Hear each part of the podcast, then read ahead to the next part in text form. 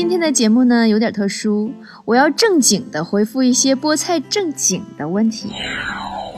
因为自打呀，我开始邀请大家在我的粉丝群里找到我私聊发给我问题以后，除了每天的神回复问题，还有很大一部分的真正的生活中的困惑和纠结来问我的。本来呀，我是一个娱乐节目，但可能呢，大家对我生活中这个真实的李波比较信任吧，愿意把自己心里的话都说给我听。那我也一定要找个时间认真的回复你们的心里话，不开玩笑的那种哦。希望能够帮到你。以下问题呢，就都不暴露留言菠菜的真实姓名了哦。啊，匿名菠菜说说，呃，这个男人和我老公是一个公司的，也是好朋友，所以因为一些原因呢，我也来到这家公司，在他的部门。现状是跟我老公在一个公司，但不是同一个部门。我知道这样子不对，但是我俩已经开始了。我不知道现在应该怎么办。我离开这里，还是和这个男人划清界限？啊，怎么说呢？喜欢上自己伴侣之外的异性是很正常的人类的反应，这没有错。重要的是你是否能为自己的行为带来的所有的结果负责任。比如说，选择出轨。那就要接受以后有可能会事情败露而导致家庭破裂，啊，对吧？如果能够接受的话，你就没问题呀。但是如果选择出轨还不接受出轨造成的后果，那就是贪心不足、自作自受了。补充一点哈，成年人必须为自己的行为负责任，这个无可厚非。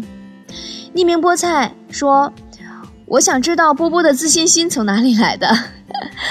啊，很简单，就是爱上不完美的自己。”接受自己的所有优点和缺点，并以此为傲，就自信啦。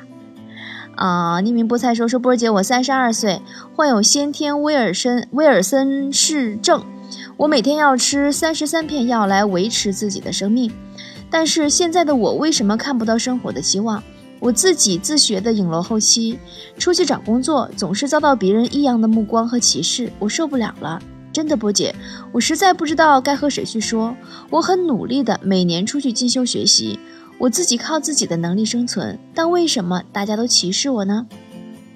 有一句话哈，呃，如果全世界都是神经病，那就我一个正常人，我就是不正常。意思是什么呢？就是说，其实这个世界没有正常和不正常之分，只是你与众不同，你跟大多数的人不一样而已。我认为呢，只要活着就是最幸福的事儿。很多将死的人还在羡慕你有呼吸的权利呢，难道不是吗？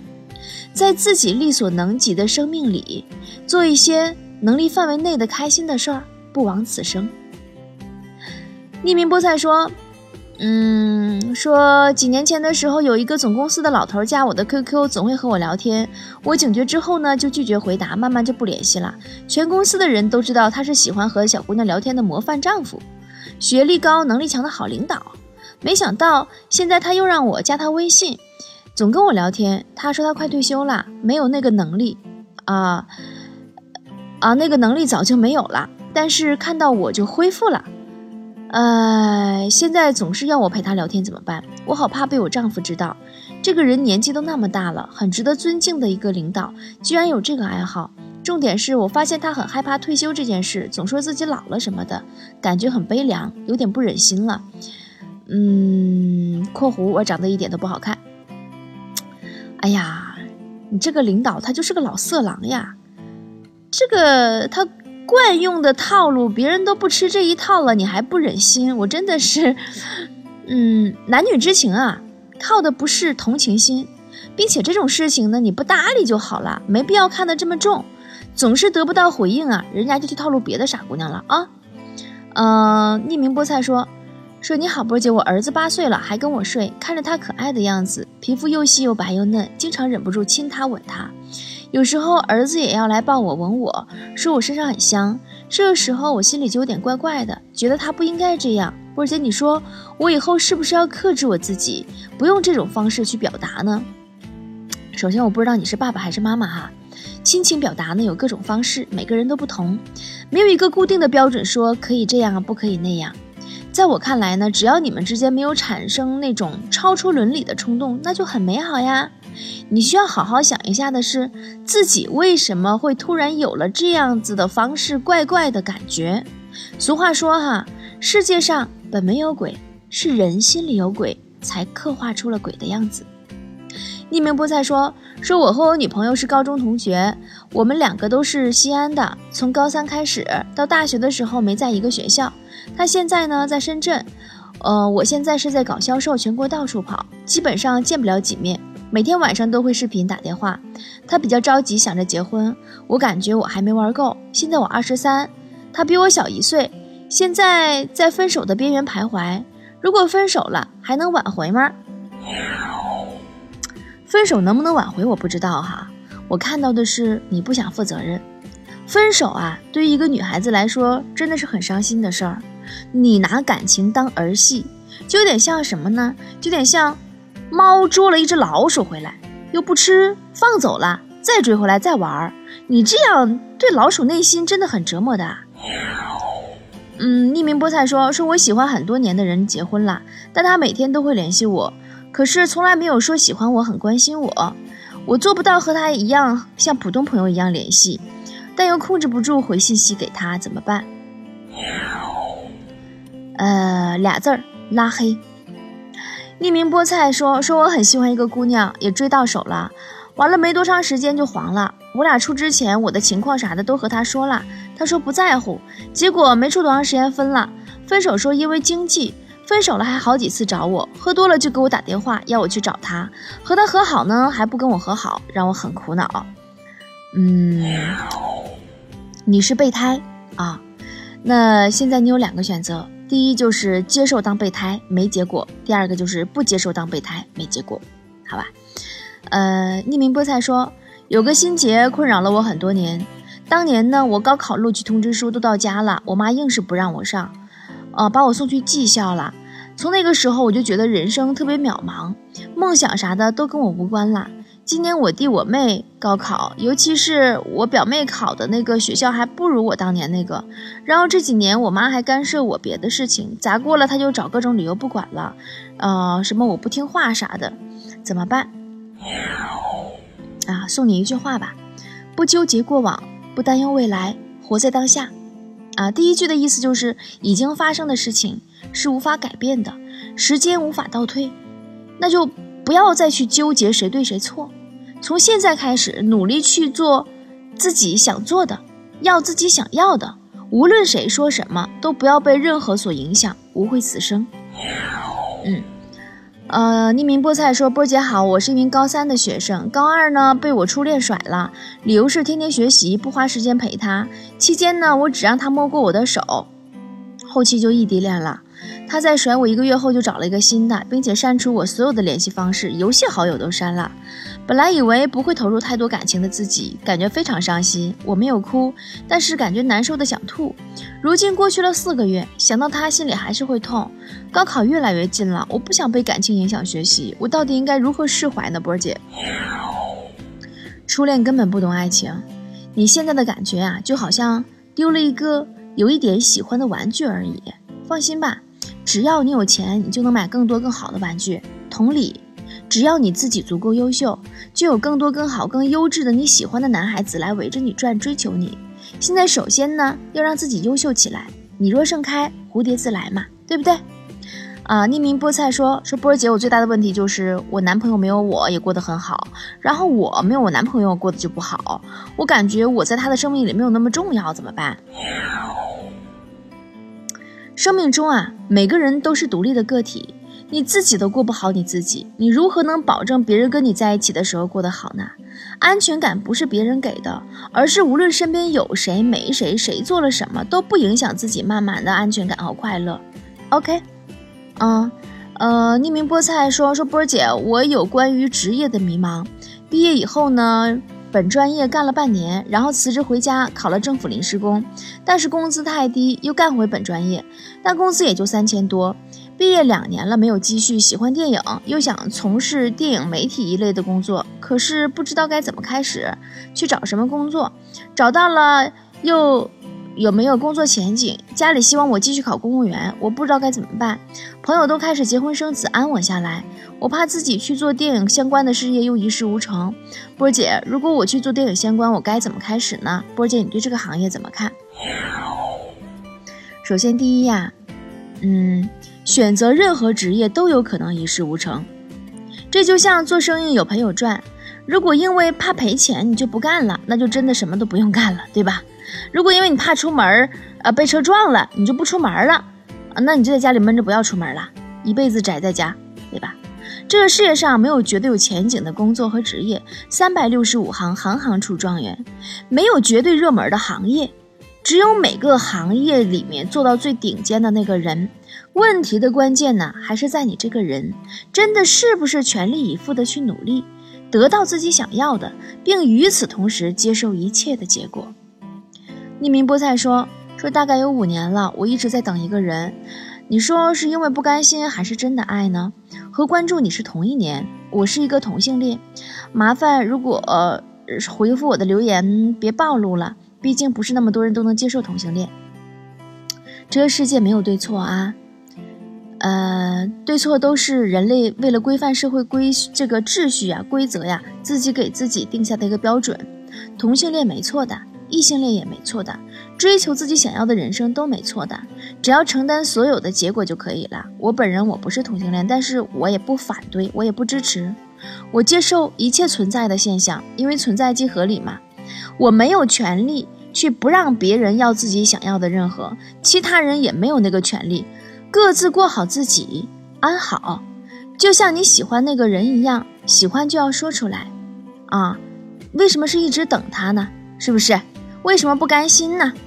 那么想要的生活就去争取呗。啊，匿名菠菜说说我现在在一家英语，哎呀，这个留言好长啊。说我现在在一家英语培训机构上班，工资待遇还可以，但我们是按照学生多少开工资。我现在五个班，一个老师最多五个，可是有的老师三个班就能开我五个班的工资。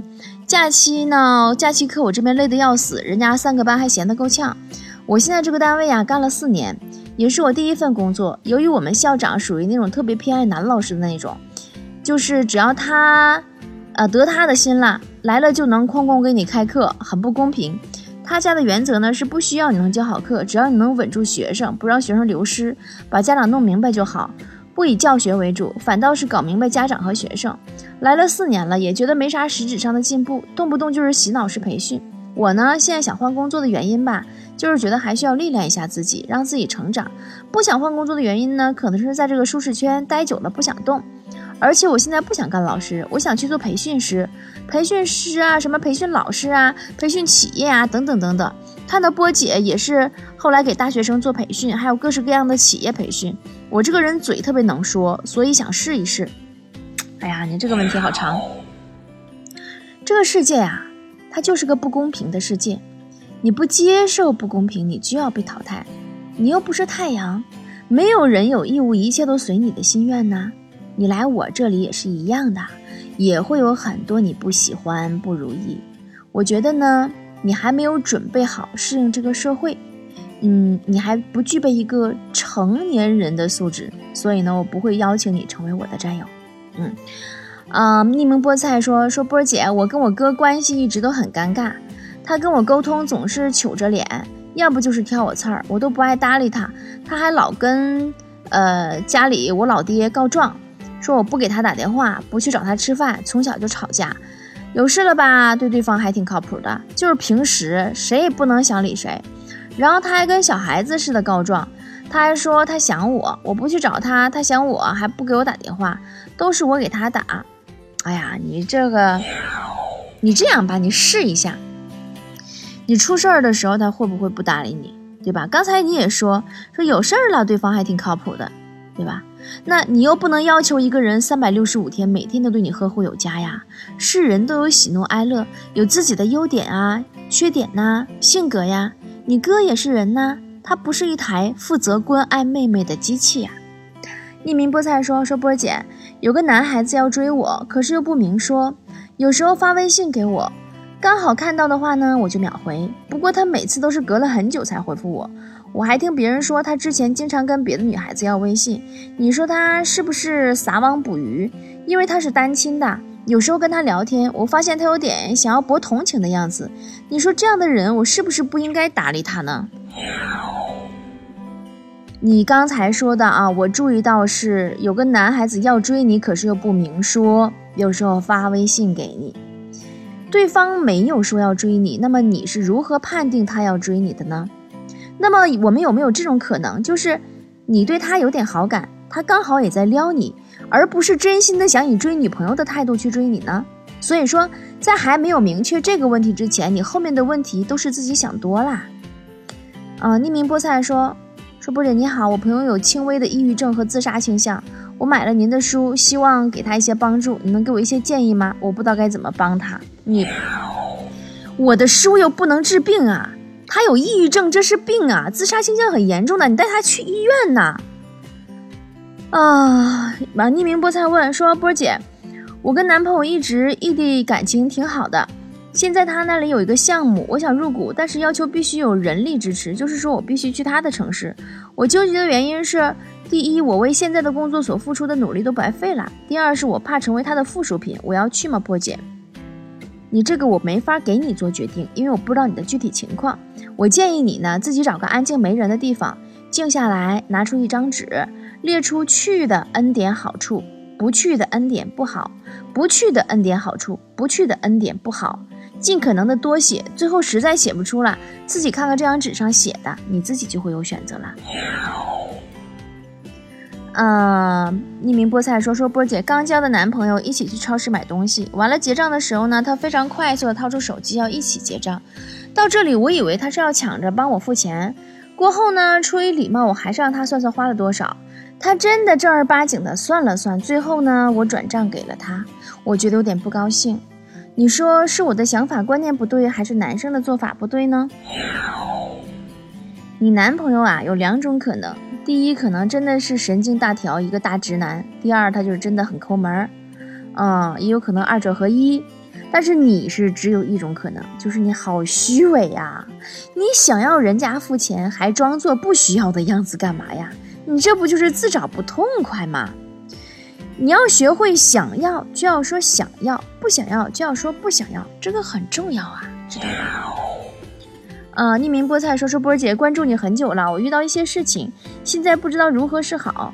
之前是一个幸福的三口之家，经济条件也可以，但是去年老公赌博输了好多钱，导致现在全是催债的。我想离婚，又怕可怜了孩子，我该怎么办？第一，你确定他以后不再赌了吗？第二，每个人都有选择自己想要的生活的权利。如果生活看不到希望，也不爱了，离婚是不犯法的。第三，呃，是孩子自己说他自己可怜，还是你认为孩子可怜？这个你要搞清楚一下啊。呃，匿名菠菜说说波姐，我最近感情遇到一些问题。我和我男朋友是同居，最近一个人回老家转转，也跟男朋友说好了，在旅途上还有微信和电话的沟通。可是等我一到老家就联系不上对方，等了一天，在凌晨的时候回复他撞车追尾了。紧接着过了一天一大早说了很多，我俩什么不在在一起不合适。然后呢，他在我不知情的情况下还给我妈留言了，说是我的原因导致分手。没想到他的做法这么渣，在毫无商量、不知情的情况下说这个事儿，我现在不知道该怎么办，请女神指教。你被分手啦，赶紧放下这个不负责任、不靠谱的男人吧，不要纠结分手的原因，原因只有一个，就是这个男人他不配。天涯何处无芳草呢？好啦。其实留言呢还有好多好多，今天呢只是拿出来一部分给大家做了回复。以后的时间里呢，我会把我来不及录语音回复的留言以文字的形式发在我们公众号的二栏。啊，有给我留言过的菠菜呢，注意查收啦。我的公众号是微信搜索公众号“波波脱口秀”，波波就是汉字的三滴水那波涛的波啊。提醒大家，跟我咨询的方式有几种：第一，加我的私人微信号。波波有理的全拼啊，波波有理八八八，啊，我没有设置好友验证啊，都可以加上我。加我以后呢，直接私聊发给我你的问题和你的电话号码。如果你方便的话，我会在每天晚上八点到十点钟之间打电话给你。第二，如果你不方便在我直播的时候接听语音，就每天来我的公众号里查看一下有没有你的回复。第三，你也可以呢，每天晚上八点到十点钟之间打开抖音，搜索“波波脱口秀”来看我的直播。直播里面呢也会有读到这些留言，也可以在直播间里直接参与互动。我呢也不是叶文，也不是万峰，我也不是靠接电话回复来赚钱吃饭的。大家呢就当我是你的一个好朋友。这个好朋友呢跟别的朋友不同的就是他吃的亏比较多。栽的跟头多，阅历丰富，阅人无数，也许对你有用。今天就是这样啦，明天我们要继续搞笑风格喽，毕竟我是靠搞笑吃饭的。好啦，么么哒。越过山丘，遇见十九岁的我，戴着一双白手套，喝着我的喜酒。他问我幸福与否，是否永别了忧愁？为何婚礼上那么多人，没有一个当年的朋友？我说我曾经挽留，他们纷纷去人海漂流。那个你深爱的小妞，嫁了隔壁的王某。我问他幸福与否，他哭着点了。点头。后来遇见过那么多人，想对你说却张不开口。就让我随你去，让我随你去，回到二十岁狂奔的路口，做个形单影只的歌手。就让我随你去，让我随你去。逆着背影婆娑的人流，向着那座荒芜的山丘挥挥衣袖。越过山丘，遇见六十岁的我，拄着一根白手杖，在听鸟儿歌唱。我问他幸福与否，他笑着摆了摆手。在他身边围绕着一群当年流放归来的朋友。他说：“你不必挽留，爱是一个人的等候。等到房顶开出了花儿，这里就是天下。总有人幸福白头，总有人哭着分手。”无论相遇还是不相遇，都是献给岁月的序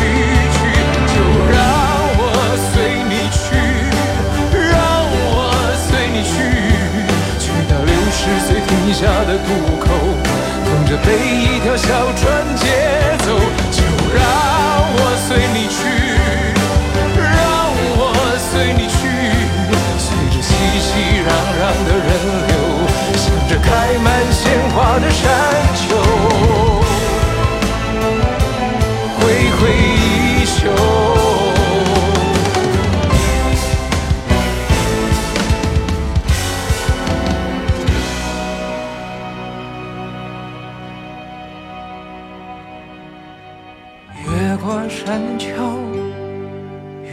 十九岁的我，戴着一双白手套。喝着我的喜酒，他问我幸福与否，是否永别了忧愁？为何婚礼上那么多人，没有一个当年的